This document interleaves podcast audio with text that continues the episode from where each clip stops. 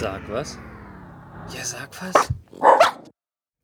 Hallo und herzlich willkommen zu einer neuen Ausgabe von Sag was Geek Talk, Episode 193. Hallo Matze. Hallo Peppi, herzlich willkommen auch von meiner Seite.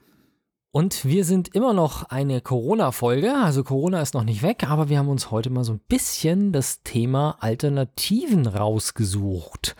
Ich will mit euch über Webcams sprechen und deren Alternativen. Ich habe den neuesten Resident Evil Teil bzw. das Remake von Resident Evil 3 durchgezockt. Da geht es auch um ein Virus, nicht das Coronavirus oder das T-Virus. Google Maps hat ein kleines Update, das ganz nützlich sein könnte. Außerdem habe ich mir den neuen Roland Emmerich-Film angeguckt, Midway für die Freiheit, wo es um die Schlacht im Pazifik um die Midway-Inseln geht. Ich habe zwei Spendenaufrufe für euch, natürlich Corona-bedingte Spendenaufrufe. Im Livestream gibt es Hip-Hop und zwar Fan Fat Tony aus München. Der hat einen Track mit ein paar anderen Rappern aufgenommen und zwar der Track heißt Zuhause und sie haben ihn zu Hause aufgenommen. Ich habe euch Google Stadia gleich zwei Monate gratis mitgebracht. Ich habe die neue Star Trek-Serie PK auf Amazon Prime Video geguckt. Für uns Nerds ist es endlich soweit. Die WHO empfiehlt Gaming. Und wir haben PlayStation 5 News und zwar ich mit 3D-Audio auf der PlayStation. Und ich habe mich drangehängt und habe nochmal den Controller eingeworfen, den neuen, der vorgestellt worden ist. Ja, und dann würde ich dazu sagen, wir gehen gleich mal über zu den Webcams. Webcams kann man nämlich momentan in Gold aufwiegen. Was? Sind die dann aus echtem Gold? Also oder vergoldet? Äh, naja, okay. Weder noch. Ganz so teuer wie echtes Gold sind sie nicht. Echtes Gold springt ja momentan auch im Preis immer rauf und runter und ich glaube, ein, ein Karat liegt momentan bei irgendwie 1000, also es schwankt immer so zwischen 1500 und 1600 Dollar. Aber er ist, glaube ich, gescheit gestiegen, der Goldpreis, ne? Ja, und dann wieder gefallen. Ähm, aber ich glaube, dass was so eine Webcam wiegt in Gold, kriegt man nicht für den Preis. Aber schlicht und ergreifend, wir haben Corona, wir haben viele Leute im Homeoffice, viele Leute müssen jetzt auf einmal Videokonferenzen machen, was dann sehr lustig ist. Was habe ich neulich auf Twitter gelesen? Ähm, irgendeine Dame hat geschrieben, mein Mann hat heute seinen Termin verwechselt und er hatte keine Telefonkonferenz, sondern eine Videokonferenz. Er hat es aber tapfer im Schlafanzug durchgezogen. oh, oh, oh. Ja, viele Leute wollen jetzt ordentliche Webcams haben, damit sie eben auch gut sichtbar sind, obwohl die meisten Notebooks natürlich Kameras eingebaut haben, aber der Winkel aus einer Web aus einer Notebook-Kamera ist meistens ungünstig, weil sobald man ein externes Display hat, was die meisten im Homeoffice haben werden, dann steht der das Notebook meistens etwas seitlich und dann wird man die ganze Zeit so ein Profil gefilmt, was irgendwie auch blöd ist, wenn die andere, wenn man die anderen Leute in der Konferenz dann auch im Profil anschaut und die sehen einen nur im Profil. Also wenn man eine Webcam, die einen frontal anschaut. Und diese erhöhte Nachfrage an Webcams zeichnet sich natürlich auch im Preis ab. Und so hat Golem recherchiert, ich glaube, die berufen sich da unter anderem auf Statista, die Preise für Webcams sind um bis zu 400 Prozent gestiegen. Krass. Tja, das ist schon heftig. Also wer noch keine Webcam hat, das die ziehen gerade ordentlich an. Und an der Stelle habe ich jetzt eine interessante Sache. Und zwar, ich habe ja, weil wir bei vielen Sachen einfach über Alternativen sprechen dieses Mal, möchte ich euch eine Alternative zu einer Webcam aufzeigen. Und zwar bei Webcam denken wir natürlich so, wenn man eine Webcam kaufen will, ja, Logitech, Webcam, Logitech sind, glaube ich, ziemlich weit verbreitet. Und ähm, alles, was Webcam heißt, ist Webcam und wird jetzt gerade eben teuer verkauft. Ich habe vor kurzem mir einen Zoom Q2, google ich das nebenbei mal schnell, Q2N 4K besorgt. Der kostet 200 Euro. Manche billige Webcams liegen momentan knapp unter 200 Euro. Das heißt, 200 Euro ist normalerweise für eine Webcam relativ teuer, zur aktuellen Zeit aber gar nicht so übermäßig teuer. Und was ist jetzt der Unterschied? Der Zoom ist keine Zoom ist ja eine Firma, die ganz viel Audio-Equipment macht. Also zum Beispiel, wir haben auch einen mobilen Rekorder von Zoom, mit dem wir, wenn wir unterwegs sind, bei Interviews unsere Interviews aufzeichnen. Der hat auch Mikrofone integriert und die Zoom-Rekorder haben normalerweise relativ gute Mikrofone integriert. Und Zoom baut gelegentlich auch mal Kameras die eben ausgelegt sind eigentlich auf den Bedarf von Musikern. Und dieser Zoom Q2N 4K ist das neuere Modell einer quasi Stagecam. Also das ist so ein Fire and Forget Ding, was du auf die Bühne stellst, wie so eine GoPro. Aber, also vom Format ein bisschen größer als eine GoPro, aber das Ding hat halt obendrauf auch noch richtig geile Mikrofone. Und das ist halt jetzt der Punkt. Den Du- wollten wir eigentlich mal testen, gell? Genau, wir werden, wir haben nämlich überlegt, ob wir mal live streamen sollen. Und das ist jetzt genau der Punkt. Der Zoom Q2N 4K ist eigentlich eine Kamera, die man auf ein Stativ schraubt, an die Bühne stellt und die dann dort Videos aufnimmt. Aber den kann man einfach per USB an den Rechner anstecken und kann sagen, hier mach mal ähm, Webcam. Mhm. Und dann hast du in einem Gerät, was unten auch noch einen Stativanschluss hat, das heißt, ich habe es einfach so gemacht, ich habe mir so eine Klemmhalterung gekauft mit einer Stange dran, also so ein Schwanenhals quasi, den habe ich an meinen Schreibtisch geklemmt und das Ding hängt jetzt überhalb von meinem Monitor, weil mein Monitor keine Kamera integriert hat. Und ich habe da eine 4K-Kamera drin, ich habe da richtig angenehm gute Mikrofone drin und ich kann sogar, wenn ich ihn als Webcam benutze, mein Kamerabild auch noch umstellen, weil das Ding vier oder fünf verschiedene Zoom-Stufen hat. Das heißt, ich kann direkt über die Kamera von Weitwinkel bis auf eine Zoom-Perspektive rangehen, sodass ich den Teil links und rechts von meinem Schreibtisch, je nachdem wie weit die Kamera von mir weg ist, kann ich das Bild so anpassen, dass ich halt auch gut ähm, ausschaue. Alles direkt über die Knöpfe auf dem Teil. Ich kann auch den Weißabgleich quasi anpassen. Also ich habe verschiedene Szenen, je nachdem, was ich für eine Beleuchtung im Büro habe, dass das Ganze halt ordentlich ausschaut. Und ich kann sogar die Charakteristik vom Mikrofon noch umstellen, dass ich sage Solo, sprich, ähm, der ist sehr fokussiert nach vorne. Ich kann das Ganze aber auch auf Meeting umstellen zum Beispiel, wo er dann deutlich mehr Raum mit aufnimmt und sowas. Und das Ganze für 200 Euro, was man auch standalone benutzen kann. Im Vergleich zu 180 Euro für eine Billo, äh, eigentlich Billo-Webcam, da muss ich ganz ehrlich sagen, finde ich den Zoom ganz cool als Alternative schlicht und ergreifend, weil man deutlich mehr Zeug oder mehr Equipment fürs Geld bekommt. Viel mehr Einsatzmöglichkeiten und meiner Meinung nach auch eine viel bessere, flexiblere Kamera als das, was normalerweise als Webcam verkauft wird. Mich würde da aber echt mal interessieren, wie viele Leute wirklich jetzt Webcams nutzen. Und du bist jetzt der Erste, den ich kenne, weil alle Videokonferenzen, die ich jetzt beruflich gemacht habe, würde ich sagen, waren 80 Prozent mit eingebauten Webcams, mit eingebauten Kameras bei den MacBooks, iPads, PCs, Notebooks, Dell, was weiß ich. Mich hat es auch Ein paar gewundert. hatte ich, die so externe Webcams hatten, wo man es wirklich gemerkt haben, die standen irgendwo anders, aber ansonsten haben eigentlich alle die interne Kamera benutzt. Würde mich mal interessieren, aber wahrscheinlich gibt es dann Studien en masse, wenn die Ja. Corona-Krise vorbei ist. Wie gesagt, mich jetzt auch gewundert. Hier bei, bei Golem, das Beispiel ist zum Beispiel die Logitech HD Pro C920. Die kostet normalerweise 55 Euro. Die wurde jetzt schon für 175 gesichtet. Ah, was? Ja.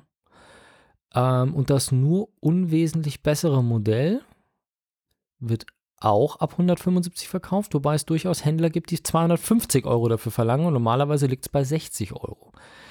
Also auch deutlich einfache Markenprodukte gibt es von seriösen Händlern nicht mehr unter 100 Euro. Was mich auch wundert, weil ich ganz ehrlich, ganz ehrlich, ich hätte nicht gedacht, dass sich jetzt jemand eine Webcam kauft, ähm, wegen so ein bisschen Homeoffice in Anführungszeichen. Nee. Bei mir ist es ja tatsächlich so, ich habe im Büro einen großen Bildschirm, der keine integrierte Kamera hat. Ich hatte ja vorher das äh, Thunderbolt Display, das hat eine Kamera integriert, da habe ich sowieso keine Webcam gebraucht, das hat auch ein Mikrofon integriert.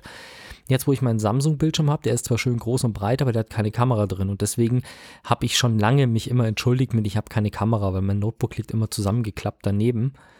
Ähm, und da habe ich mir gedacht, ja gut, jetzt machst du das mal und habe halt gleich eine gekauft, die ich dann auch zum Streamen verwenden kann, wenn wir halt mal unsere Sessions hier auch live auf Facebook übertragen wollen, was wir eventuell demnächst irgendwann mal machen. Zum Test zumindest mal. Und da bin ich jetzt einfach, ich war selber erstaunt eben, dass Webcams gerade so teuer werden und habe mir gedacht, okay, ich wollte sowieso mal über den Zoom noch was schreiben. Vielleicht komme ich noch dazu, da einen Blogartikel mit dem kleinen Test zu verfassen. Aber wie gesagt, ich würde anstatt für 175 Euro so eine Billo ähm, Logitech-Kamera zu kaufen, würde ich gleich den Zoom kaufen, weil das Ding ist einfach mehr, wie heißt es so schön, more bang for the buck. Also mehr Leistung für die Kohle. So, Und nachdem alle über Corona reden, hast du uns einen alternativen Virus mitgebracht. Genau, weil Corona ist ja auf Dauer, finde ich, dann irgendwie auch langweilig. Und dann dachte ich mir, okay, es muss auch andere Viren geben. Und das hat sich Capcom auch gedacht. Das ist der Hersteller von Videospielen, wie man weiß. Wobei ich mir nicht sicher bin, ob mir dein Virus wirklich lieber wäre als Corona. Ach, das ist, glaube ich, eine Sache der Definition. Wenn du dich mit dem T-Virus, so heißt der Virus aus Resident Evil, infizierst, glaube ich, ist dir alles schon wurscht, weil dann bist du ja unsterblich, musst du auch nicht, darfst du ja auch nicht vergessen. Bei Corona stirbst du im schlechtesten Fall. Bei, beim T-Virus stirbst du definitiv, bist aber untot und wirst quasi so weiterleben. Ob's, ob's, ich weiß nicht, wie ein Zombie ja, sich fühlt. Kein, also ich würde es nicht rausfinden wollen. Vielleicht sollten wir mal einen Zombie in die Sendung einladen. Sag was Interview mit Zombie. Ja, ja. Schreibe ich die das schreibt uns gerne. Ähm, ähm, wollen wir mal zum Thema kommen und zwar Resident Evil 3. Eigentlich ein altes Spiel. Kam ursprünglich vor fast über 20 Jahren auf den Markt und äh, wurde von Capcom jetzt geremaked, wie schon Teil 2 letztes Jahr, das im Januar auf den Markt kam, wurde auch Teil 3 jetzt geremaked und ähm, es geht, äh, wie auch damals schon im Original, um die Geschehnisse, was in Raccoon City, in der Stadt, wo das Virus ausgebrochen ist, wo die böse Umbrella Corporation eine Forschungsbasis in der Nähe hatte und dann das Herrenhaus, das in der Nähe war, das Setting des ersten Teils. Dann das Virus ist dann im zweiten Teil in der Stadt ausgebrochen und Teil 3 spielt fast parallel zu Teil 2. Kurz nach Ausbruch des Virus, eben im September 1998 oder 97, 98, bin ich mir jetzt gar nicht sicher. Und äh, auf jeden Fall ähm, ist die Hauptdarstellerin Jill Valentine auch die weibliche Hauptdarstellerin aus Teil 1 und die wacht in einer Stadt, also in Raccoon City auf, in ihrem Apartment und auf einmal ist irgendwie die ganze Stadt evakuiert, äh, beziehungsweise sind nur noch Zombies in der Stadt. Die Polizei und die Feuerwehr versuchen alles in Kontrolle zu kriegen. Sie muss aus der Stadt flüchten und wird aber dann von einem Super-Zombie namens Nemesis immer wieder gejagt. Deswegen heißt das Spiel auch im Original Resident Evil 3 Nemesis. Und das ist so eine Art Tyrant. Tyrants sind die ganz fiesen Ober-Zombies, die fast untötbar sind. Im ersten Teil muss man im Raketenwerfer wirklich auf ihn schießen, damit er wirklich drauf geht. Und dieser neue Nemesis ist eine Biowaffe, die von der Umbrella Corporation gezüchtet wurde und auf sie, auf ehemalige Mitglieder ihrer Spezialeinheit angesetzt wurde, um die auszulöschen. Und die wollen quasi das als Feldversuch nehmen, um mit ihr zu kämpfen. Das ist ein Mehr riesiger Fleischklops, ne? Ja, also es ist riesig, ja. Ähm, Also man kann ihn schon als Man erkennt schon Man erkennt schon Arme und Beine, so, Mensch, ist aber er hat irgendwie so alles so überwuchert irgendwie. Wie so, Ja, ein schon riesiger, wie irgendwie, so ein riesiger Tumor mit Armen und Beinen. Ja, und hat so fiese Kiefer auch irgendwie und ist wahnsinnig resistent. Der jagt sie auf jeden Fall durchs Spiel. Und deswegen ist das Spiel auch nicht mehr so atmosphärisch wie Teil 2. Also Teil 2 hat er im Polizeipräsidium gespielt ähm, mit Leon Kennedy, einem Polizisten und ähm, der Schwester von Chris Redfield, Claire Redfield. Und der neue Teil ähm, ist ein bisschen actionlastiger. Das heißt, man kämpft sich durch die Stadt. Die Settings sind ganz cool. Also man kommt äh, auch ins Polizeipräsidium, in die Kanalisation, in den alten Glockenturm. Also schon coole Settings aber nicht mehr so atmosphärisch. Auch die Rätsel so ein bisschen zurückgegangen. Der Teil setzt mehr auf Action und auf Adrenalin. Das heißt, äh, dieser Nemesis kommt öfters im Spiel vor und dann muss man fliehen. Also gegen den viel kämpfen bringt nichts. Es gibt ein paar fiese Endgegner-Fights und zwar ziemlich genau vier an der Zahl.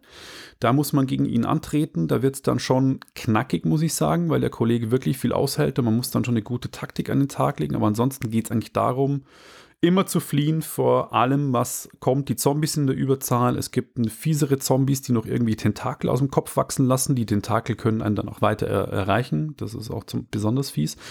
Äh, dann gibt es neue Hunter. Das sind so echsenartige Froschwesen mit riesigen Klauen, die wahnsinnig schnell auf einen zuspringen und einen sofort töten können, wenn sie einen erwischen. Und naja, lange Rede, kurzer Sinn. Sieht brillant aus fast noch besser als Teil 2. Leider wurde der Dolby Atmos Sound von Teil 2 gekürzt. Den haben sie nicht mehr drin. Trotzdem hat es einen guten Raumklang.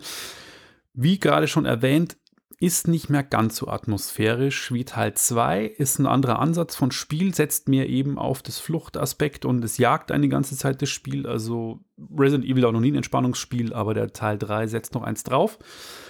Muss aber auch sagen, weil ähm, die Kritiken waren zwar jetzt alle gut, aber immer so ein bisschen so, ja, ist schlechter als Teil 2. Ja, stimmt ja, ist aber trotzdem immer noch ein brillantes Spiel. Also, weil viele immer sagen, ja, ist schlechter als Teil 2. Ja, wenn die Messlatte aber so hoch ist, weil Teil 2 eins der besten Survival-Horror-Spiele überhaupt ist, dann ist Teil 3 nicht so viel dahinter und deswegen ist es ein verdammt gutes Spiel. Ist ein bisschen kurz, muss ich auch sagen. Hat, ähm, man kann es, glaube ich, in sechs Stunden durchspielen. Ich habe zehn gebraucht, weil ich mir Zeit gelassen habe, obwohl ich eigentlich meiner Meinung nach schon schnell war. Und hat mir sehr viel Spaß gemacht, aber der Replay-Value, also dass man es nochmal spielt wie bei Teil 2, der ist nicht so wirklich gegeben, weil bei Teil 2 konnte man die gleiche Handlung mit einem anderen Charakter nochmal spielen und hat dann andere Wege beschritten. Das war dann so ein bisschen motivierend. In dem Teil spielt man zwar auch zwei Charaktere, aber das ist Teil einer Handlung und ähm, ja, man spielt auch einen Umbrella-Soldaten. Das ist auch eigentlich faszinierend. Und von dem her kann ich sagen, freue ich mich, wenn Capcom das Virus noch öfters losschickt und zwar auch die älteren Teile, Resident Evil 4, 5, 6 remaked. Ähm, da würde ich mich drüber freuen, die vielleicht nochmal in aufpolierter Form so zu spielen, weil so, wenn die so gut aufpoliert werden wie in dem Fall jetzt und meiner Meinung nach waren da auch ein paar neue Elemente drin, die es im alten nicht gab, dann kann man das auf jeden Fall nochmal spielen. Gibt es übrigens für PC, PlayStation 4 und die Xbox. Ich habe die Xbox-Version gespielt. Technisch, glaube ich, gibt es nicht die Wahnsinnsunterschiede zwischen den einzelnen Versionen und ja, von dem her seit 3. April aus auf dem Markt. Ich kann es empfehlen. Das ist lustig. Sechs Stunden in einem Spiel brauche ich schon, um zu entscheiden, ob es mir gefällt oder nicht. No. Das war schon bei, bei Ghost Recon Wildlands, als ich das angefangen habe, da war ich, glaube ich, schon über sechs Stunden hinaus, als ich mir dann überlegt habe, ob das jetzt eigentlich was ist, was ich wirklich noch spielen will oder nicht. Dann kam glücklicherweise noch das Update, dass ich es doch noch weiter spielen will. Du meinst aber nicht Wildlands Breakpoint, Breakpoint meine ich ja. natürlich. Ja, ja, Resident Evil, unterdessen kenne ich mich zumindest so weit aus, dass ich das Logo der Umbrella Corporation ähm, erkenne und ich immer lächeln muss, wenn ich irgendjemanden sehe, der mit diesem Logo auf dem T-Shirt oder auf dem Rucksack oder sonst irgendwo ich rumläuft. hatte ich auch mal Umbrella Corporation T-Shirt.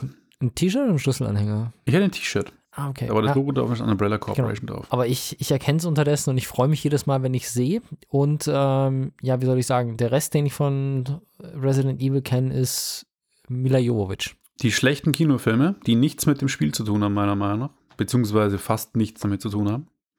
Ja, die ersten waren noch okay. Nee. Also, also ich fand die ersten zwei oder drei fand ich als, als Horrorfilm echt noch gut. Und dann ist es irgendwann zu abgedreht worden. Aber es hat halt überhaupt nichts mit der Atmosphäre vom Spiel zu tun. Also es ja, gibt das, ja im zweiten nee, nee, gibt es mal ein paar Charaktere, die in den Spiel Voll und ganz. Ja, ich glaube auch, dass der Nemesis irgendwo, äh, es kommt, glaube ich, auch vor. Teil 2, ja. In Apocalypse ja. kommt er vor. Da kommt auch genau. der Albert Wesker vor, aber ansonsten, also wirklich, da, was sich der Regisseur dabei gedacht hat. Wie heißt noch dieses Fluchtding da, wo sie da alle gerettet werden sollen? Irgendwas mit A? Fluchtding? Na, was dann am Schluss sich als Schiff rausstellt. Irgendwann, die Filme sind alt. Dieses hier, wir retten euch vor den Zombies. Keine Ahnung. Ich habe jeden gesehen, aber nur einmal und. Es gibt irgend so ein, es gibt am Schluss irgendwie so einen Teil, wo sie alle denken, dass sie dort gerettet werden, vor den Zombies überleben und es ist irgendein Wort mit A, wie dieses Ding heißt. Und irgendwann war ich mal unterwegs und wir haben tatsächlich in ein Hotel eingecheckt, was genauso heißt. Das war dann ein bisschen mulmiges Gefühl. So das glaube ich. So hat mich Resident Evil beeinflusst, aber ansonsten einmal Teil 1, 15 Minuten hat mir gereicht für den Rest meines Lebens. Vom Spiel, ah ja, die, die, die Hundegeschichte. Genau, ja. die Hundegeschichte. Ja, ich ziehe das heute durch mit den Alternativen. Naja, Spaß beiseite. Ähm, ja, Kochen ist cool und irgendwie habe ich den Eindruck, dass sich jetzt mehr Leute gerade irgendwie auf solche Sachen wie Kochen, Stricken, Bügeln, Nähen und sowas äh, besinnen, jetzt wo sie mehr zu Hause sind. Aber wenn ihr denn mal Essen bestellen wollt, gibt es jetzt eine vielleicht ganz nützliche Information für euch in Google Maps. Es gibt nämlich ein Update bei Google Maps, die bei lokaler Gastronomie jetzt anzeigen, ob ein Lieferservice vorhanden ist oder nicht. Ach was. Mhm. Das heißt, du okay. kannst in Google Maps jetzt direkt sehen, ob das äh, Gasthaus oder das Restaurant oder was auch immer auch liefert. Was natürlich jetzt gerade auch eine Sache ist, die, ja, wie soll man sagen, support your local stores. Wir müssen halt schauen, dass wir die einzeln unterstützen. Ich bin so ein bisschen hin und her gerissen. Ich bin normalerweise so ein kompletter Lieferando-Besteller. Ich hole hier gerne ab und zu was ab bei uns hier um, zur Post um die Ecke. Beim Wirtshaus. Genau, so Schnitzel mit Pommes oder sowas, das hole ich mir da ganz gerne ab. Ansonsten habe ich im Prinzip ein sehr luxuriöses Problem. Ich habe halt so eine Gutscheinkarte So eine steuerfreie Gutscheinkarte, die man vom Arbeitgeber gestellt bekommt.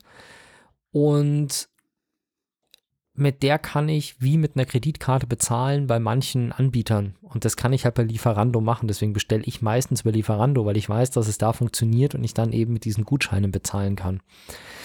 Mir hat der Pizzabote von Mama, Mama Pizza oder Hallo Pizza, eins von beiden, äh, wo wir immer bestellen. Das ist nämlich Hot Wok und Mama Pizza. Da kriegst du von Chinesisch über Sushi bis hin zu Burger und Pizza alles. Deswegen Ja. bestellen wir bei dem immer ganz gern. Ähm, der hat mir letztes Mal schon darauf hingewiesen und hat gesagt, bitte bestellen Sie in Zukunft direkt bei uns und nicht mehr über Lieferando. Weil die Ferrano so krass abzockt. Anscheinend, ich weiß es nicht. Ähm, ich verstehe es, würde ich normal auch machen, aber irgendwie, ja. Aber wenn ihr einfach Angst habt, dass euer Lieblingsrestaurant oder euch nicht Angst habt, sondern wenn ihr traurig seid, dass ihr nicht mehr in euer Lieblingsrestaurant gehen könnt, schaut doch mal, ob die liefern oder ob man abholen kann. Ja. Das ist momentan einfach ein guter Tipp. Damit habt ihr Abwechslung und ja, wenn es genug Leute machen, vielleicht überlebt euer Restaurant dann auch, was mit Sicherheit nicht alle tun werden. Ja, ich spare mir jetzt eine Alternative. Du hast Emmerichs neuen Film gesehen.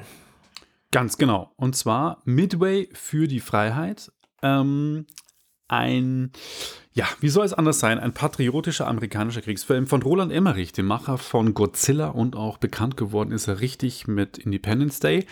Allerdings auch mit krassen Gurken wie Independence Day Nachfolger und was hat er noch alles gemacht? Er hat auch echt ziemlich krasse Gurken gemacht. Ich gucke mal nach. Nicht auch so, hat Emmerich nicht auch irgendein Katastrophen-Weltuntergangsfilm? War das nicht 2012? Äh, Oder 2012 war aber 2000 gar nicht so schlecht. Oder The Day After Tomorrow. Irgendwie so. White House Downer noch gemacht, fand ich auch nicht geil. Das ist eine ziemliche Gurke. Schaue ich mir immer wieder gerne an, ehrlich gesagt. Das ist echt, da fand ich so, Olympus ist vor allem viel besser. Ja, die gucke ich beide ab und zu an. Ähm, wenn ich so einfach nur, ich will jetzt stupide Action, einfach nur doof Action, dann sind beide, das ist ja der gleiche Film. Also, Also White House Down und Olympus Has Fallen ist ja, die sind im gleichen Jahr rausgekommen mit absolut der gleichen Handlung. Sie machen es bloß ein bisschen anders. Er hat schon auch geile Filme gemacht, wenn ich jetzt drüber nachschaue. Also zwei- 2012 fand ich gar nicht so schlecht. 10.000 BC fand ich einen ziemlichen Schmarrn, das weiß ich noch. The Day After Tomorrow fand ich wieder cool. Na gut, Godzilla fand ich jetzt auch nicht so. Independence Day, Stargate hat er noch gemacht, auch ein guter Film eigentlich. Aber naja, lange Rede, kurzer Sinn. Er hat sich jetzt gedacht, bei den Amis kommen immer Kriegsfilme gut an, mache ich doch mal einen Kriegsfilm, um wieder richtig gut abzuräumen. Und es geht um den Zweiten Weltkrieg, wie soll es anders sein? Den Pazifikkrieg mit der, mit dem Angriff auf Pearl Harbor geht's los. Äh, Im Dezember 1941, glaube ich, war Pearl Harbor. Uh, uh, uh, uh, uh, jetzt lehne ich mich wieder an. 42, Entschuldigung. Und, ähm, nee, 41. Äh, ja, okay. Ist auch egal. Ich glaube, dass die, der Angriff auf Pearl Harbor den Leuten mehr so wicht, äh, wichtiger ist als Eckpunkt als die Jahreszahl. Und auf jeden Fall ähm, geht es eben darum, den Pazifikkrieg, die Japaner gegen die Amerikaner. Und dann gab es eine Schlacht, die mir auch gar nicht so bewusst war. Ich wusste, dass es den Pazifikkrieg gibt, aber diese Midway-Inseln, die scheinen wohl strategisch extrem wichtig gewesen zu sein. Und das scheint ein amerikanischer Stützpunkt gewesen zu sein. Und den wollten die Japaner einnehmen. Und dann geht es eben final, spitzt sich dieser Pazifikkrieg zu, um eben den Wendepunkt zu bringen bei der Schlacht um Midway. Deswegen heißt der Film auch im Untertitel für die Freiheit, also Midway für die Freiheit.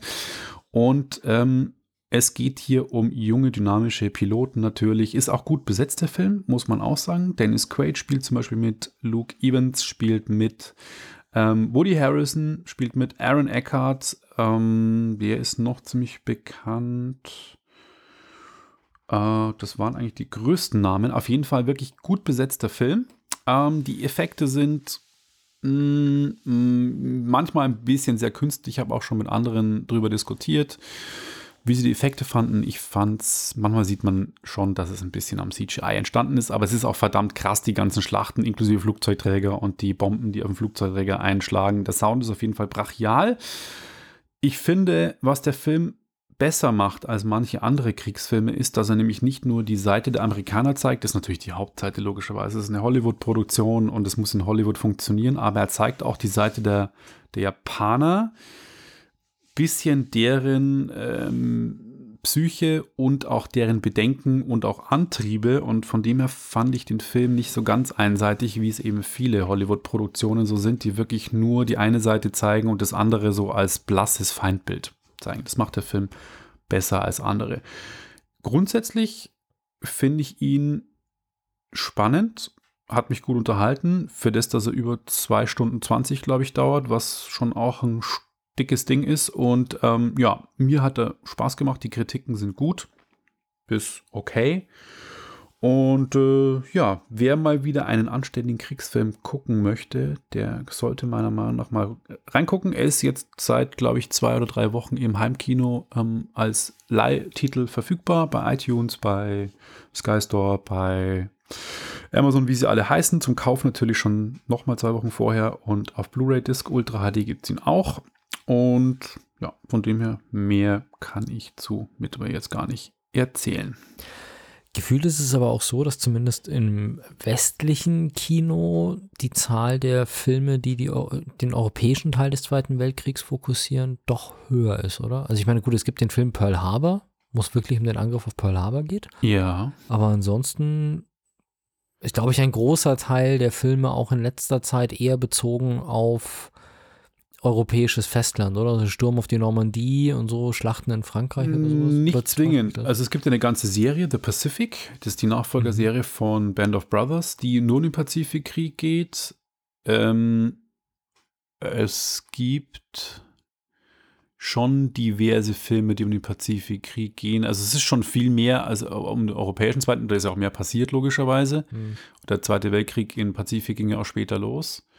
Aber es gibt schon einiges an, an Filmen auch. Es gibt alt, ältere Filme auch, die das, Pazifik. Das weiß ich genau. Ja, also die neueren, ja. äh, dachte ich. Na gut, aber vielleicht ist es dann tatsächlich in Relation, wo halt auch hier mehr passiert ist, mehr Filme und. Ja, ist irgendwie auch das düstere Kapitel, glaube ich, irgendwie. Und da lässt sich die, würde ich mal sagen, dramatischere Geschichte draus erzählen. Ja, und in der Tat vom Pazifikkrieg, ich kenne auch bloß Pearl Harbor und höre dann, erinnere mich dann immer mal wieder so an solche Geschichten, wo eben irgendwelche, die immer so in verschiedenen Filmen wird es immer erzählt, dass hier das kleine Bataillon hat irgendwie in irgendeiner Schlacht so und so viele Japaner von dieser Insel vertrieben und sonst irgendwas oder immer dieses, es gab da eine Insel, wo Soldaten noch zehn Jahre nach dem Krieg dachten, es wäre immer noch Krieg und solche Sachen, aber so im Detail Jetzt fällt mir nur was ein. Clint Eastwood hat doch diese zwei Filme gemacht, Letters from Iwo Jima und ähm, Flags of Our Fathers, wo aus beiden Perspektiven jeweils ein Film auch erzählt und das ist auch der Pazifikkrieg. Aha, ich glaube, ich noch nie gehört. Genau. Und Hacksaw Ridge, das ist auch ein ah, Film. Ah, Hacksaw Ridge dachte ich aber, das. Pazifikkrieg auch. Ah, okay, das ist dieser extrem gute, ja? Der ist gut, wo es um den pazifistischen Soldaten geht, der keinen Schuss abfeuern will, aber unfassbar viele seiner Kameraden vom Schlachtfeld rettet, ohne einen einzigen Schuss abzufeuern. Das ist aber nicht der Sanitäter, gell? Das ist doch, das ist. Das ist der Sanitäter, das, ja, genau. Es geht um die Schlacht um Okinawa 1945. Genau. Ja. Alles klar. Wir kennen zurück in die Gegenwart. Und ich kann dir jetzt mal ähm, akut sagen, wie viel ich schon getan habe für die Forschung an Spenden. Ähm, Aha. Gar nichts. Du siehst es auf meinem Display? Nichts. Ach so, willst du auch tracken? Äh, nein, ich will nicht tracken. Es gibt momentan wohl zwei Apps vom Robert Koch Institut und die eine App ist eher darauf ausgelegt, dass du quasi dein Bewegungsprofil erstellst, in Anführungszeichen. Ich drück's jetzt einfach aus. Und wenn du dann wenn jemand dann positiv auf Corona getestet wird, kann der sagen, ich bin positiv und dann wird zurückverfolgt, wer in den letzten Tagen in seiner Nähe war und die Leute werden entsprechend gewarnt. Ist ein Riesenaufschrei, weil, wie so schön irgendwie Jacqueline und Karl-Heinz jetzt auf einmal Datenschützer sind und äh, Facebook und Instagram und WhatsApp, alles scheißegal. Hauptsache, wir haben keine Hand Apps auf dem Handy, die unsere Daten mit irgendjemandem teilen könnten. Also Ganz im Ernst, die App habe ich auch nicht, weil es mich einfach gerade so nicht interessiert. Ähm, ich finde es bloß lächerlich, wie viel da jetzt, weil ganz im Ernst, die kann man sich jetzt installieren und dann irgendwann wieder runterschmeißen und fertig. Scheiß genau. drauf. Und wir haben so viel. Geht einfach mal in den Verlauf, in den Google-Standortverlauf und schaut, ob wie viel Google von euch weiß, weil mich fragt Google gelegentlich schon. Sie waren heute in Perlach. Sollen wir Pfanzelplatz zu Ihren Standorten hinzufügen? Und dann siehst du nämlich auf die halbe Stunde genau, wo du warst und vor allem auch, wie du dich da zum Teufel nochmal hinbegeben hast. Ob du zu Fuß gegangen bist, mit dem Auto oder mit den öffentlichen Verkehrsmitteln, weil sogar das kann das Ding unterscheiden. Also schaltet erstmal das ab, bevor ihr euch über die RKI-App aufregt. Aber ich habe tatsächlich die Datenspende-App runtergeladen. Und die Datenspende-App richtet sich an all die Leute, die irgendeine Form von Fitnessarmband haben.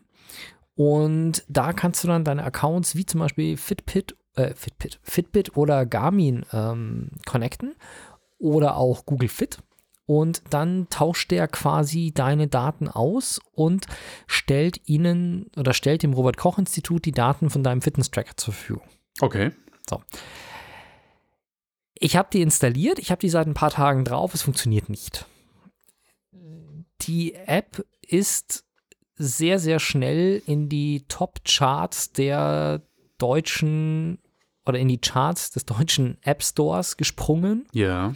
Und ich glaube, dass es tatsächlich momentan so ist, dass die Rechenkapazitäten oder die Serverkapazitäten bei denen nicht ausreichen, um die ganzen Daten jetzt wirklich auch zu empfangen.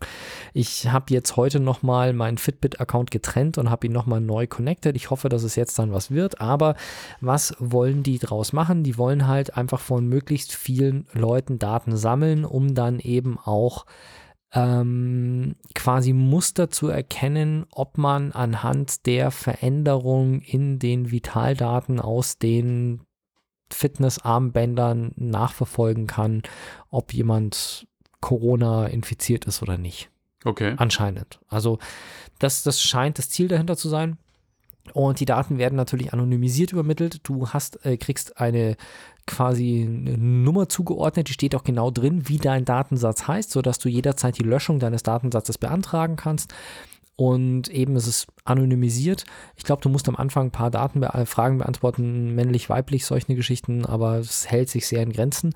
Und sowas finde ich geil, weil große Mengen an Daten verarbeiten, um daraus Muster zu erkennen, ist echt eine, eine coole Sache, weil ja, wie soll ich sagen, das war ja damals auch, als die Apple Watch in der zweiten oder dritten Generation hat die Apple Watch ja auch nochmal ein anderes Pulse-Tracking oder sowas eingeführt, ne? Die konnten dann irgendwie nochmal anders den Herzschlag messen. Und ah, du meinst aber nicht, dass mit dem, dass du, wenn du auf die Crown hältst, dass dann das mit dem Finger, dass dann man den Finger auf die Krone hält und dann quasi genauer die elektromagnetische. Das kann sein, genau. Und Apple hat So, dann eben Apple auch so ein Watch 4. Programm aufgerufen, wo du quasi deine Daten spenden konntest und aus den quasi 24 Stunden EKGs, die du mit der Uhr ja machst, Ja. dann daraus oder die werden verwendet zur Erforschung von Herzkrankheiten. Und wenn Apple sowas macht, dass die halt einfach alle Daten von den Apple Watch-Trägern, die zustimmen, anonymisiert für Studien verwendet und mit Medizinern zusammenarbeitet, ist das halt auf einen Schlag eine Studie mit ein paar Millionen Probanden, Mhm. was du normalerweise als Mediziner so nie Mhm.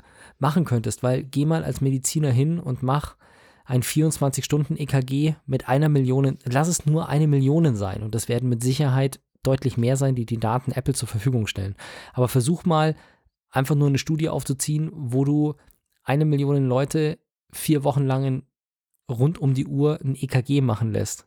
Keine Chance. Ja. Und das kriegst du da halt frei Haus geliefert. Und deswegen finde ich sowas geil. Ja, ich bin dafür. Ich finde es schade, dass meine Daten noch nicht drauf sind, weil ich freue mich, wenn ich das erste Mal Daten übermitteln kann, anonymisiert meine Vitaldaten ans Robert-Koch-Institut übermitteln kann, damit die die für die Forschung verwenden können. Das war mein erster Spendenaufruf. Der zweite Spendenaufruf ist von der LMU, also das ist eher was für unsere Münchner Hörer. Die Ludwigs-Maximilian-Universität hätte gerne euer Blutplasma. Stimmt. Gemäß dem Fall, ihr hattet Covid-19, also ihr hattet Corona, seid quasi ausgeheilt, dann bitten die um Blutspenden, um natürlich auch hier entsprechend weitere medizinische Forschung mit Antikörpern und sonstigem zu machen. Also ich denke, der ist immer noch aktiv, der Aufruf, und auch da seid ihr herzlich eingeladen, etwas beizutragen.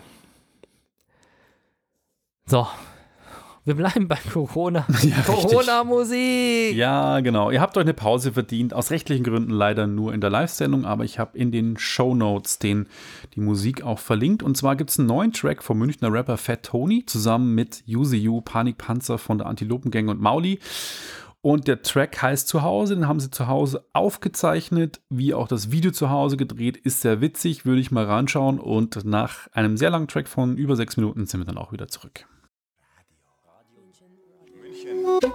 Radio München. Weil hierzulande niemand mehr ausgehen darf und alle Clubs geschlossen wurden, suchen die Betreiber neue Wege.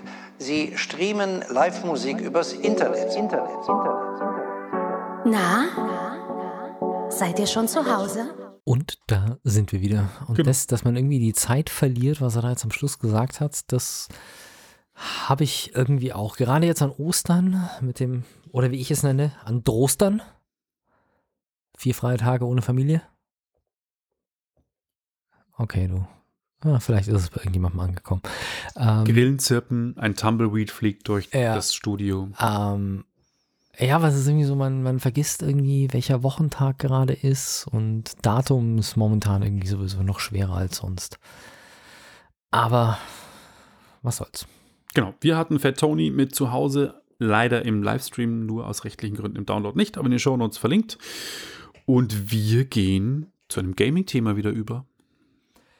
Genau. Wir haben ja das Motto Alternativen heute und da sind wir zwischen dem ganzen Essen, Fernsehen, Bücher lesen. Ist vielleicht Zocken auch nochmal eine ganz gute Alternative und Google Stadia ist ja so ein Dienst, über den wir schon öfter gesprochen haben. Das ist ein, ich habe es gar nicht getestet. Google Stadia ist ein quasi sowas wie Netflix für Games, wo man sich ein Abo holt und dann kann man verschiedene Spiele einfach spielen. Und das Besondere an der Geschichte ist, dass die Spiele nicht auf dem eigenen Rechner oder der Konsole berechnet werden, sondern die werden in einer zentralen Cloud berechnet und man kriegt quasi nur das berechnete Ergebnis zugestreamt. Aber Richtig? Netflix würde ich nicht sagen, weil Netflix beinhaltet ja, du kriegst einen Streaming-Service, wo du die Inhalte hast. Bei Stadia musst du sie ja kaufen. Alle? Nee, oder? Also fast alle. Es sind jetzt sieben dabei, sieben Spiele, die kein Mensch braucht, die halt alle Kamellen sind. Und ansonsten musst du jedes Spiel ja kaufen im Store und zwar zu horrenden Preisen und kannst es dann streamen. Dann installierst du sie quasi auf den äh, Stadia-Instanzen, auf den Servern. Aber Das heißt, du zahlst für das Spiel und dann noch Genau. für die Stadia-Nutzung. genau. Ist eigentlich nicht so geil. Nee, bei Pro sind halt Spiele dabei wie Destiny 2 und halt SteamWorld heißt, glaube ich, aber geil, nee. Also, weil ich habe das Angebot auch gesehen, was du gerade sagst, aber Das ist aber, das Angebot ist aber für Pro, ne? Genau. Also Stadia Pro, wenn du sagst Destiny 2, das ist ja schon ein AAA-Titel. ja, aber der ist drei Jahre alt. Kriegst du für einen Zehner im PlayStation Store. Okay. Also, das ist echt eine olle Kamelle. Wer es mal selber testen will, ähm, ob die es mit der Internetverbindung gut ist, wie das Spielerlebnis ist und wie die Spiele so sind, die da dabei sind, der hat jetzt die Chance dazu, weil Google Stadia Pro momentan zwei Monate lang kostenlos nutzbar ist. Also wer sich jetzt anmeldet, der kann wohl risikofrei zwei Monate einfach mal testen, Destiny 2 zocken oder was da sonst noch dabei ist und dann danach sich entscheiden, ob es ihm taugt oder nicht. Ja, ich meine, wenn man die entsprechenden, die entsprechende Hardware schon zu Hause hat, dann ist es bei solchen Spielen wahrscheinlich besser, wenn man sie schlicht und ergreifend auf der eigenen Konsole oder dem eigenen Rechner installiert. Wenn man keine Gaming-Hardware zu Hause hat und mal so ein bisschen jetzt nebenbei zocken will, dann ist es vielleicht, wenn man ein kompatibles Gerät hat, doch ganz, ganz praktisch mal. Um sich jetzt ein Ja, bisschen die Zeit zu also vertreiben. ich habe mir das auch überlegt, weil ich das Angebot gesehen habe und mir dachte, ich will das jetzt mal testen. Es sind aber leider noch nicht alle Features implementiert, die Stadia groß angekündigt hatte. Auch auf Apple-Geräten ist immer noch nicht verfügbar und äh, TV-Apps fehlen. Zum einen sind die Spiele, ähm, es ist Destiny 2, Grid, Guild, Metro Exodus und Serious Sam und diese Steamworld-Spiele, das sind nicht wirklich geile Games und so richtig krasse Hammer, aber was halt noch dazu kommt, aufgrund von der Corona-Krise, ähm, haben sie die Bildqualität reduziert bei Pro von 4K mit 60 Bildern pro Sekunde auf 1080p. Von dem her kriege ich im Moment auf jeden Fall, wenn ich eine Xbox One X oder eine PlayStation 4 Pro zu Hause habe, die bessere Qualität. Von dem her will ich es gerade nicht testen, weil ich damit einfach nicht die volle Pro-Qualität habe. Also warum soll ich es jetzt gerade testen? Das wäre für mich so ein Grund, es nicht zu testen. Was übrigens auch ein Disney Plus Grund ist für mich, es nicht zu testen gerade, weil ich nicht die volle Qualität bekomme. Ja, recht viel mehr gibt es dazu gar nicht zu sagen. Ich wollte es eigentlich nur mal in den Raum schmeißen. Ich bin sowieso jetzt nicht so, dass ich, ja, also am monatlichen festen Betrag ausgeben für eine Gaming, für Gaming Service, weiß ich nicht, bin ich jetzt nicht so dafür. Da warte ich lieber ein bisschen. Es gibt so viele gute Spiele, die auch mal irgendwie immer wieder günstiger werden, mit denen man sich beschäftigen kann, dass ich sowas wirklich aktuell nicht brauche. Und vor allem bin ich dann eher der Typ, der sich die Konsole hinstellt und dann seine Ruhe hat, anstatt da irgendwie ein monatliches Abo zu haben, weil monatliches Abo will ich auch immer nutzen. Und das ist auch zum Beispiel ein Grund, warum ich Sky nicht verlängern werde, weil ich nutze Sky einfach nicht in dem Ausmaß, dass sich das Geld für mich lohnt. Und das wäre mit Stadia für mich persönlich das gleiche. Verstehe ich.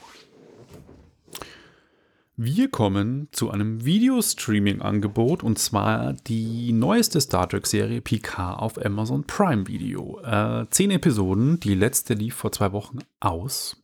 Das heißt, alle Folgen sind online und viel wurde im Vorfeld schon gerade von den Trekkies berichtet, die nach Star Trek Discovery auf Netflix ein bisschen enttäuscht waren. Ich fand Discovery auf Netflix cool, mir hat es getaugt.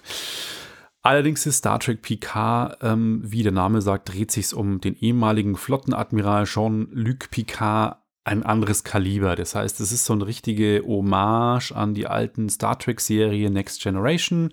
Spielt 14 Jahre, nachdem Picard das, die Sternenflotte verlassen hat. Er sitzt in Frankreich auf seinem Landsitz und es lässt den lieben Gott einen guten Mann sein, trinkt, glaube ich, viel Rotwein und genießt das Leben und trauert seinem ehemaligen Androidenfreund Data nach und äh, wird allerdings dann mit einer mysteriösen Androidin konfrontiert, wo er dann in eine Art am Anfang, die ersten Folgen muten fast wie eine Kriminalgeschichte an, in eine Kriminalgeschichte, äh, in einen Krimi reingezogen wird. Dann kommt ein mysteriöser Borgwürfel inklusive von Romulanern, also die kommen auch alle am Start und dann kommen, da kann ich jetzt gar nicht viel spoilern, ähm, kommen auch relativ viele alte Star Trek-Charaktere vor. Also es ist, wirkt so ein bisschen wie eine Hommage für alle, die Next Generation der 90er-Jahre-Serie hinterher trauern. Da haben wir dann noch irgendwie alle Altdarsteller äh, mit reingepackt.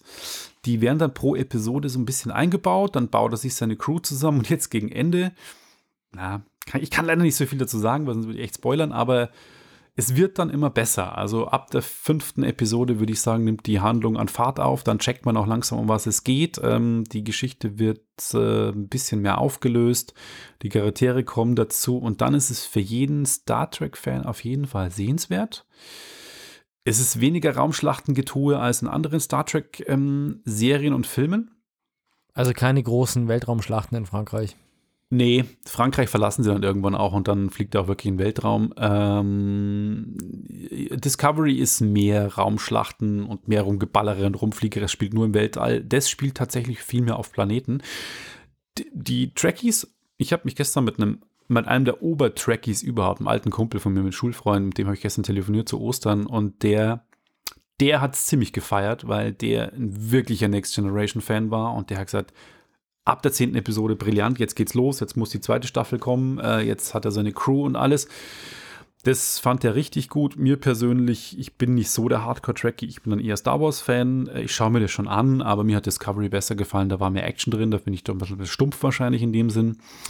Ähm, aber trotzdem, wie gerade erwähnt, die Trekkies müssen diese Serie gucken, weil auch die Ratings sind gut und äh, ja, alle waren ziemlich begeistert, die ich kenne, die sich mit dem Star Trek-Universum mehr beschäftigt haben. Und Patrick Stewart als Jean-Luc Picard ist ein brillanter Schauspieler und er spielt es auch super sympathisch, kann man nichts sagen. Also ist ein Patrick cooler Stewart Typ. ist sowieso Cooler Typ. Cooler Typ. Also in seinen Rollen wie auch in Realität ist der Absolut. Typ cool. Also, Absolut. Ja, guter Mann. Liest übrigens gerade auf Instagram, glaube ich, jeden Tag drei, drei Minuten aus dem Shakespeare-Roman, glaube ich, vor. Ja, kann man sich auf Instagram anschauen. Voll Okay. Mhm. Ja, das ist einfach ein, ein lustiger Kerl. Lustiger alter Mann im positiven Sinne. Einfach lustig, der sich auch selber mal auf die Schippe nimmt und solche Sachen. Also finde ich toll. Und ich musste gerade überlegen, Kirk war der erste Enterprise-Kapitän und dann kam Picard danach, ne? Genau. Und Spock war mit Kirk. Ähm, Spock war mit der Kirk-Crew, genau. ja. Mhm. Hm. Genau. Ja, ich bin jetzt nicht so der große Trekkie. Wobei man schon sagen muss, die von äh, J.J. Abrams, die Neuverfilmungen, die, Die junge Crew, die waren schon alle cool. Also da habe Ja, ich alle ah, drei zu Hause. Into Darkness, wo auch Benedict Cumberbatch mal den Bösewicht spielt. Die waren schon auch cool, muss man echt sagen. Und wie heißt der Spock-Darsteller? Jared Linto? Nee, das war Nee, Jared. Letho? Nein. Nee, nee. Äh, Quin ja, ja, ja, genau. Zachary Quinto. Zachary Quinto, ja. Genau, Mhm. der auch in American Horror Story mitspielt, in den ersten. Genau, den finde ich auch einen ganz guten Spock und äh, vor allem natürlich auch die Big Bang Theory Folge, wo sich äh, Sheldon einen Spock-Aufsteller bestellt und anstatt den Original Spock, den Zachary Quinto Spock bekommt und solche Geschichten. Das ist äh, ja. Ähm, aber die neuen haben mir auch gefallen. Und was mich ja gewundert hat, ist, dass J.J. Abrams macht ja Star Trek und Star Wars. Ja, ne? ja, das ist schon krass, dass er die Das- beiden Marken hat. Ja, fand ich auch krass, als ich das im Abspann gesehen habe, dass der eine von J.J. Abrams ist oder mehrere von den Filmen. Dann gehen wir wieder zu Gaming. Wieso habe ich heute so viele Gaming-Themen? Ja. Gaming ist dein Thema. Ja, weiß ich nicht. Gut, aber es geht um die WHO. Ja. Die World Health Organization. Was eigentlich total blöd ist, gell? weil die World Health Organization hat die gleiche Abkürzung wie, wenn man es auf Deutsch ausspricht, die Welthandelsorganisation. Die haben aber eine andere Abkürzung, das ist die WTO, die World Trade Organization. Das ist verwirrend, kann man durcheinander kommen. Äh, äh, bei uns geht es jetzt um Gesundheit und ähm, es passieren Dinge momentan, die man nicht für möglich gehalten hätte.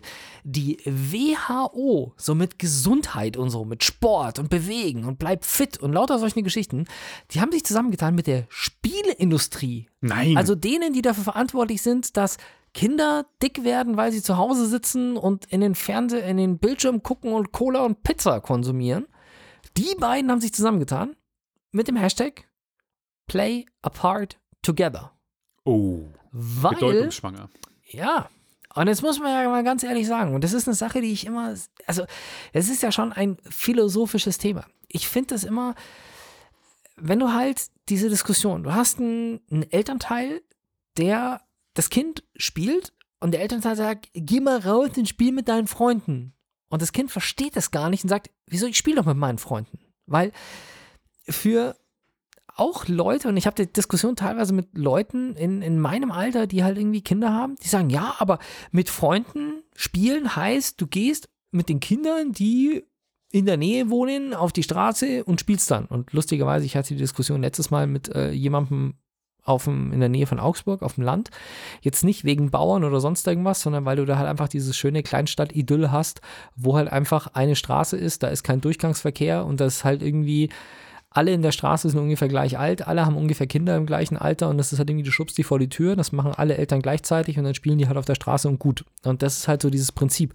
Und da ist halt dieses, das, die Gegend da oder das, die Alternative dazu ist halt dieses, natürlich, du hast Freunde, mit denen du auf der Straße spielst und spielst Fangen und Verstecken und was weiß ich und ziehst mit denen um die Häuser, wenn du älter wirst.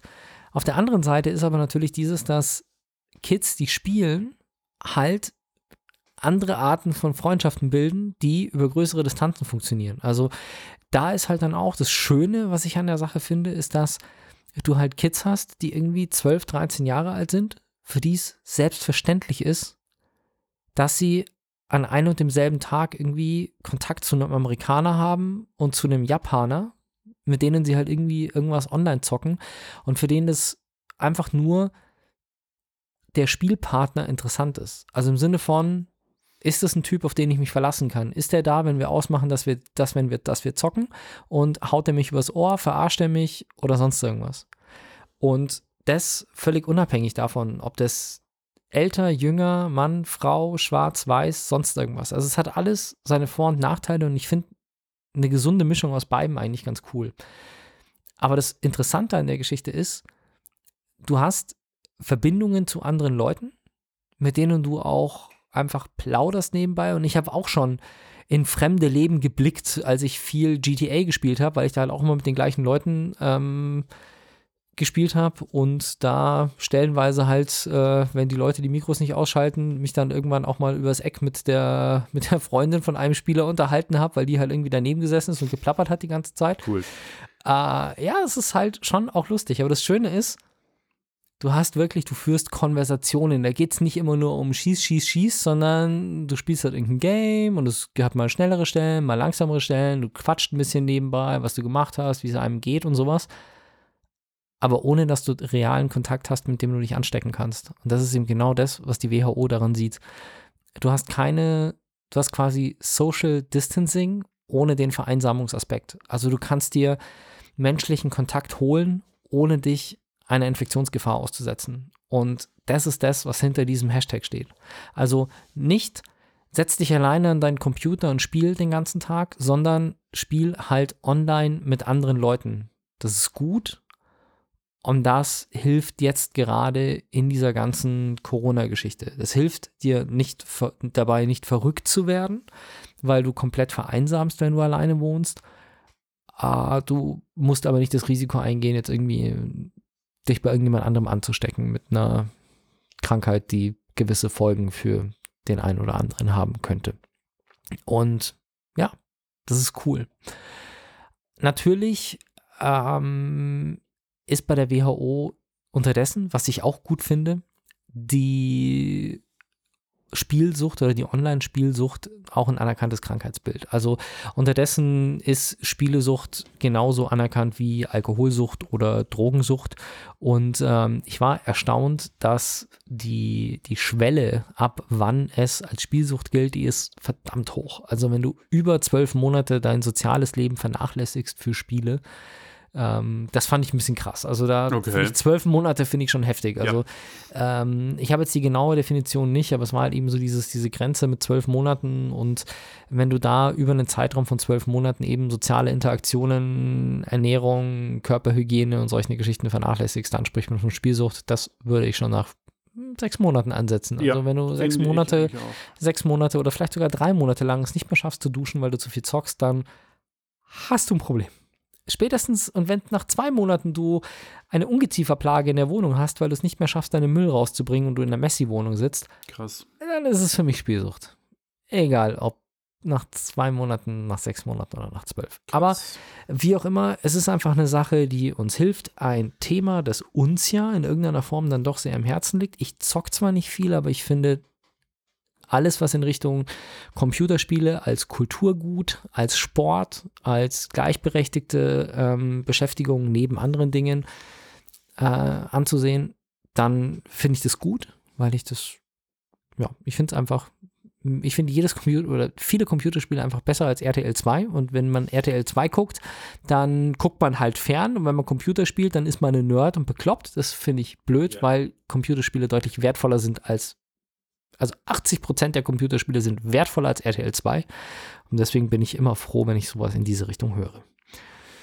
Und als letztes Thema haben wir die Spielekonsolen. neue Konsole. Ja, Richtig. Spielelastik heute. Die PlayStation 5 soll trotz Corona-Krise hat uns Sony auch die letzten Wochen noch versichert, trotzdem pünktlich kommen. Und es gibt ein paar News dazu. Äh, Mark Czerny, das ist der Lead-Engineer, der die Konsole quasi mitdesignt hat, hat äh, eine Präsentation im März gehalten, wo es einige Tech-Babble-Insights gab. Ich habe mir auf YouTube kurz die Präsentation angeguckt. Also sowas Sowas von schlecht. langweilig Schlechtes. Also da fragst du dich, welche Marketing-Pappnasen diese, diese Veranstaltung verbrochen haben. Er steht völlig steif vor, auf so einem, einem Rednerpult. Rednerpult. Ein blauer Hintergrund, der aussieht wie aus einem Telekolleg aus den 90er Jahren und davor irgendwie gefühlt ein Publikum, das ausschaut wie reinkopiert. Also das ist irgendwie gar nicht, also wo ich gar nicht weiß, das sind vielleicht Praktikanten, die sie da hingesetzt haben, die jubeln halt dann oder, oder klatschen oder sonst. Also, ey, wirklich sowas Schlechtes. Ich weiß noch, als die PlayStation 4 Pro vorgestellt worden ist, war das, glaube ich. Also Ja. irgendeine Major-Präsentation von Sony, die hat am gleichen Tag stattgefunden wie eine Apple Keynote. Und das war genauso, die Apple Keynote war vorbei und Sony hat angefangen. Und das war so, ich habe mir das beides angeschaut und das war einfach so, die Apple Keynote mit Geschrei und Geplär und richtig geil durchgetaktet und schön und interaktiv und was weiß ich alles. Und dann kommt dieser Schnitt zu dieser Playstation, wo es um eine fucking Spielekonsole geht, die Spaß machen soll. Und du sitzt da und denkst dir, wollt ihr mich eigentlich verarschen? Ja. Wie schlecht kann man heutzutage präsentieren? Und sie machen es immer noch. Das ist halt, man merkt, Sony ist ein japanischer Konzern. Die sind einfach stocksteif und Microsoft macht es auch geiler. Ist ein amerikanischer Konzern. Amerikaner können, man sagt, kann ihnen nachsagen, was sie wollen. Rampensäue, aber sie können halt einfach präsentieren. Das macht Apple gut, das macht Google gut, das macht äh, Microsoft gut. Das ist einfach Das so. macht selbst macht's Samsung gut. besser als Ja. Sony. Sind Koreaner. Wir sind Koreaner, ja. Aber- Und ähm, die steigen, steifen Japaner, wobei Mark Czerny jetzt natürlich kein Japaner ist, aber er steht da vorne und erzählt slideweise um slideweise technische Daten, wie schnell die Zugriffszeiten von den SSD-Platten in dem System ist und der Speicherzugriff und ja, alles gut und schön. Das mögen sich die Entwickler, die eh die Dev-Kits haben, die wissen, dass das Ding kann, aber die verstehen auch, was er der sagt. Otto Normalverbraucher, der versteht, also versteht gar nichts. Ich verstehe vielleicht noch ein bisschen was, aber es ist nicht relevant bei einer Spielekonsole, weil das muss Emotionen hervorrufen, das muss kicken, der muss sagen, oh, dafür gebe ich jetzt 600 Euro oder 500, was ja auch immer kostet, aus und hab Bock drauf. Da muss ich Spieletrailer zeigen mit geiler Grafik, geilen Sound und sonst was, aber nein. Naja, lange Rede, kurzer Sinn. Und vor allem, es ist wie beim Handy. Was drinsteckt an Hardware ist erstmal legal. In gewissem Rahmen, weil die Frage ist, was macht die Software aus dieser Hardware? Und da kannst du mit noch so vielen Petaflops um die Ecke kommen und mit Zugriffsgeschwindigkeiten, die nochmal zwei Millisekunden besser sind. Wenn das keiner ausnutzen kann, weil die Software scheiße ist, bringt dir das halt alles nichts. Aber ein Feature, muss ich sagen, das fand ich irgendwie spannend, ist das 3D-Audio-Feature. Weil auf der PlayStation 4 ist klar, man hat sein Dolby 5.1 und äh, alles gut und schön, aber die Xbox protzt ja immer mit äh, Dolby Atmos, also mit Sound, der von oben kommt. Und das hat Sony bei der PlayStation 4 Pro auch vernachlässigt. Es gab kein Ultra HD Blu-ray und die Konsole kann es in Spielen nicht. Die kann es auf Netflix nicht und die kann es auf den Discs nicht. Und Sony geht hier auch einen eigenen Weg. Die haben ähm, das fand ich immer schon komisch, weil wenn man sich eine PlayStation VR geholt hat, dann konnte man ja da einen Kopfhörer anschließen. Da gab es 3D-Audio-Sound auf dem Kopfhörer. Der war deswegen möglich, weil in der PlayStation VR ein kleiner Prozessor, eine kleine Prozessorbox dabei war, die diesen Sound quasi über ein Stereo-Headset quasi in 3D präsentieren konnte. Das ist diese Technologie. Die heißt 360 Reality Audio. Die hat Sony auch schon für ihre Kopfhörer, für den Over-Ear-Kopfhörer und den In-Ear-Kopfhörer veröffentlicht, wenn man hatte ich ja auch schon mal getestet, diverse Streaming-Services wie Tidal hat und äh, dieser Premium, glaube ich, da konnte man eben diese Audiotechnologie nutzen, dass man nicht nur Surround hat, sondern auch eben Audioeffekte von oben hat. Und Sony setzt jetzt eben nicht auf die Marktführer Dolby oder DTS oder Auro 3D, sondern hat ein eigenes 3D-Audio-Feature in die PlayStation implementiert, das einen eigenen Prozessor auch hat und angeblich wollen sie mit normalen Stereolautsprechern und Kopfhörern ein 3D-Audio-Klangwelt erschaffen, die die anderen nur mit den Ohren schlackern lässt. Und Dolby angeblich hat nur 32 Kanäle, Sony schafft aber 200 Kanäle bzw. 200 Audio-Objekte. Und ich habe es selber nicht gehört. Ich kenne jetzt nur PlayStation VR und auch dieses 3D äh, 360 äh, Reality Audio von Sony von Streaming Services. Das hat schon relativ cool funktioniert und ich muss ganz sagen, da ich jetzt Vater geworden bin und auch öfter mit Kopfhörer höre und da ist zwar 5.1 schon auch gut möglich, aber halt eben Atmos Sound von oben nicht möglich, noch nicht. Dolby Atmos Headphone funktioniert meiner Meinung nach nicht richtig. Wenn da Sony einen guten 3D-Klang über Stereo-Headsets bringt, ich bin begeistert, wenn es funktioniert. Fände ich cool. Ist dir eigentlich klar, dass ich das Thema neuer PlayStation 5 Controller dann nur reingeschmissen habe, damit du was dazu sagst? Ach so. Ich habe relativ wenig Meinung zu Controllern. Äh, also, was heißt, ich hab dazu wenig dazu sagen. Bilder, die ich gesehen habe. Es gibt einen neuen Controller Ja. für die PlayStation 5 und Und mit Sense ähm, heißt der, oder?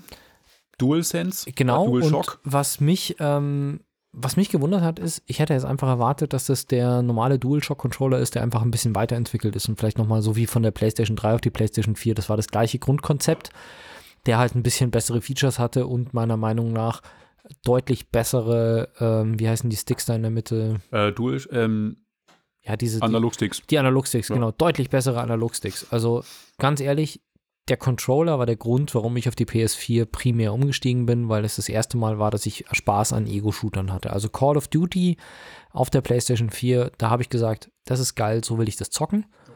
ähm, was ich vorher nie hatte. Und ich hätte jetzt erwartet, dass es halt das gleiche Controller-Layout wieder wird, mit halt entsprechenden Updates.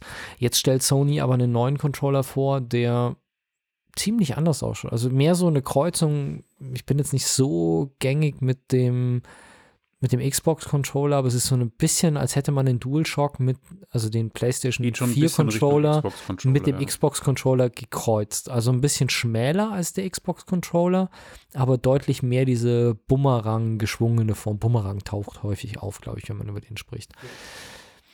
Hast du irgendwas Spezielles gelesen, was dich davon begeistert oder ist es bei dir mehr so, muss man mal in der Hand haben, um es zu testen? Also grundsätzlich begrüße ich das, dass die Form geändert wurde, weil ich ja auf beiden Systemen spiele und jetzt auch gerade wieder mehr, weil das Final Fantasy Remake exklusiv PlayStation ist, deswegen viel PlayStation spiel. Ich muss aber sagen, dass äh, mir das Handling vom Xbox Controller als Bumerang besser in der Hand liegt als der PlayStation Controller. Deswegen finde ich es cool, dass Sony in die Richtung geht.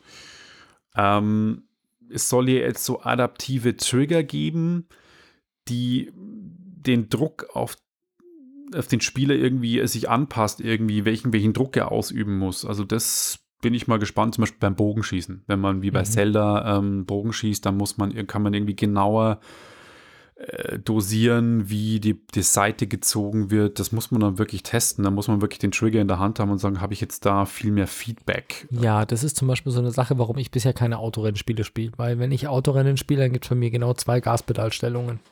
Entweder ich drücke es nicht Mhm. oder es ist Vollgas. Ah, okay, gut. Also dieses, ich habe das ja, ich meine, es ist ja nicht so, dass die Autorennspiele das nicht hätten, dass man halt das Gaspedal ganz normal leicht drücken kann, wenn man die Schultertaste leicht drückt. Aber das geht bei mir nicht. Also Ja. Schultertaste kann ich entweder drücken oder nicht. Ja, das, also mh, ich finde schon, dass es manchmal Spiele gibt, wo sich also bei Ballerspielen natürlich nicht, da entweder wird geschossen oder wird nicht geschossen, aber bei Rennspielen wie Forza schon. Breakpoint hat diese Funktion tatsächlich drin. Was machst du dann? Ähm, wenn du die L2-Taste drückst, also die hintere Schultertaste links, dann zielst du, wie bei den meisten Spielen. Und bei vielen Spielen gibt es ja für, wenn du Scharfschützengewehr hast, so eine Luftanhalten-Funktion, Ja. die normalerweise sowas ist, wie dass du den Steuer, dass du irgendeine andere Taste drücken musst, damit er anfängt, die Luft anzuhalten. Anzuhalten. Ja. Und das ist bei Breakpoint nicht so, sondern du, du tippst die L2-Taste nur leicht an, dann hält er die Luft an und wenn du sie durchdrückst, dann zielt er ganz normal. Das heißt, normalerweise lege ich halt an ja. ähm, und lass die Taste dann langsam los und dann merke ich, wie er auf einmal anfängt, nochmal ein Stückchen rein zu zoomen und das Zielfeld ruhiger zu halten. Das ist das erste Mal, dass ich wirklich mit halb durchgedrückten Tasten arbeite. Ansonsten ist das, und das würde ich auch nie hinbekommen, wenn ich jetzt sage, ich laufe, ich sehe da jemanden und ich möchte jetzt direkt anlegen und Luft anhalten, ist, glaube ich, für mich rein haptisch nicht möglich, sowas, die Taste halb zu drücken auf, auf den Punkt. Das kann ich nicht. Also ich drücke sie durch und dann lasse ich sie halt so weit los, bis ich merke, dass er mit anfängt. Gelegentlich hört er dann auch einfach wieder auf zu Okay. zielen. Aber bei einem Autorennspiel sowas irgendwie ein bisschen Gas, das keine Ahnung. Vielleicht ist es mit den Dingern dann leichter. Also wenn du dann halt einen größeren Widerstand überwinden musst, also dass die Taste zum Beispiel am Anfang sehr schwer geht und wenn du fester drückst, sie dann so durchrutscht. Vielleicht. Das wäre eine Sache, wo ich mir vorstellen kann, dass es das sogar erleichtern würde. Ja, das ist durchaus möglich. Was halt noch ein neues Feature ist, ist, dass der Controller ein eingebautes Mikrofon hat. Das heißt, angeblich braucht man kein Headset mehr für Chats und so. Muss man sich anschauen, wenn es ein gutes Richtmikrofon ist und wirklich die Stimmen gut aufgenommen werden und man wirklich kein Mikro mehr braucht, ist es cool, wenn vielleicht, die, wenn man über die Anlage den Sound hört und äh, die, die Anlagensound vom Mikro rausgefiltert werden, sodass man wirklich kein, keine Störgeräusche dann hätte, wenn man chattet. Das geht unterdessen ja relativ gut. Das macht Skype ja auch. Wa- Ja, warum nicht? Ähm, muss natürlich dann auch, wenn man die Anlage aufgedreht hat, den, den anderen Spieler irgendwie verstehen, ob dann der Sound aus dem Lautsprecher kommt, aus dem Controller, der blechern klingt ohne Ende, wenn ich mir das beim PlayStation-Controller anhöre. Und Muss was man der sich Akku angucken. dazu sagt, Ja, muss man sich angucken. Der Akku ist ein großer Kritikpunkt beim DualShock 4. Also wir werden sehen, was der DualSense dann wirklich drauf hat. weiß man schon, was die für einen Anschluss haben? Ob die USB-C wenigstens haben? Ja, hoffentlich. Das glaube ich schon. Das glaube ich schon, weil vorher hatten sie USB äh, Mi-. Mikro. Oder? Wieder Mikro, mein Gott. Ah, nee, die aktuellen so. PlayStation 4 Controller haben Mikro. Ja. Genau. Ah, da sind wir mal gespannt drauf. Naja. Ich würde sagen, damit entlassen wir euch in, und hier bitte einsetzen, welche Tageszeit ihr gerade habt.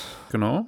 Natürlich Bei Radio München sagen wir schönen Abend noch Vielen Dank fürs Zuhören. Empfehlt uns weiter und, und bleibt gesund. wir hören uns in zwei Wochen. Bis dann. Ciao, Ciao, ciao.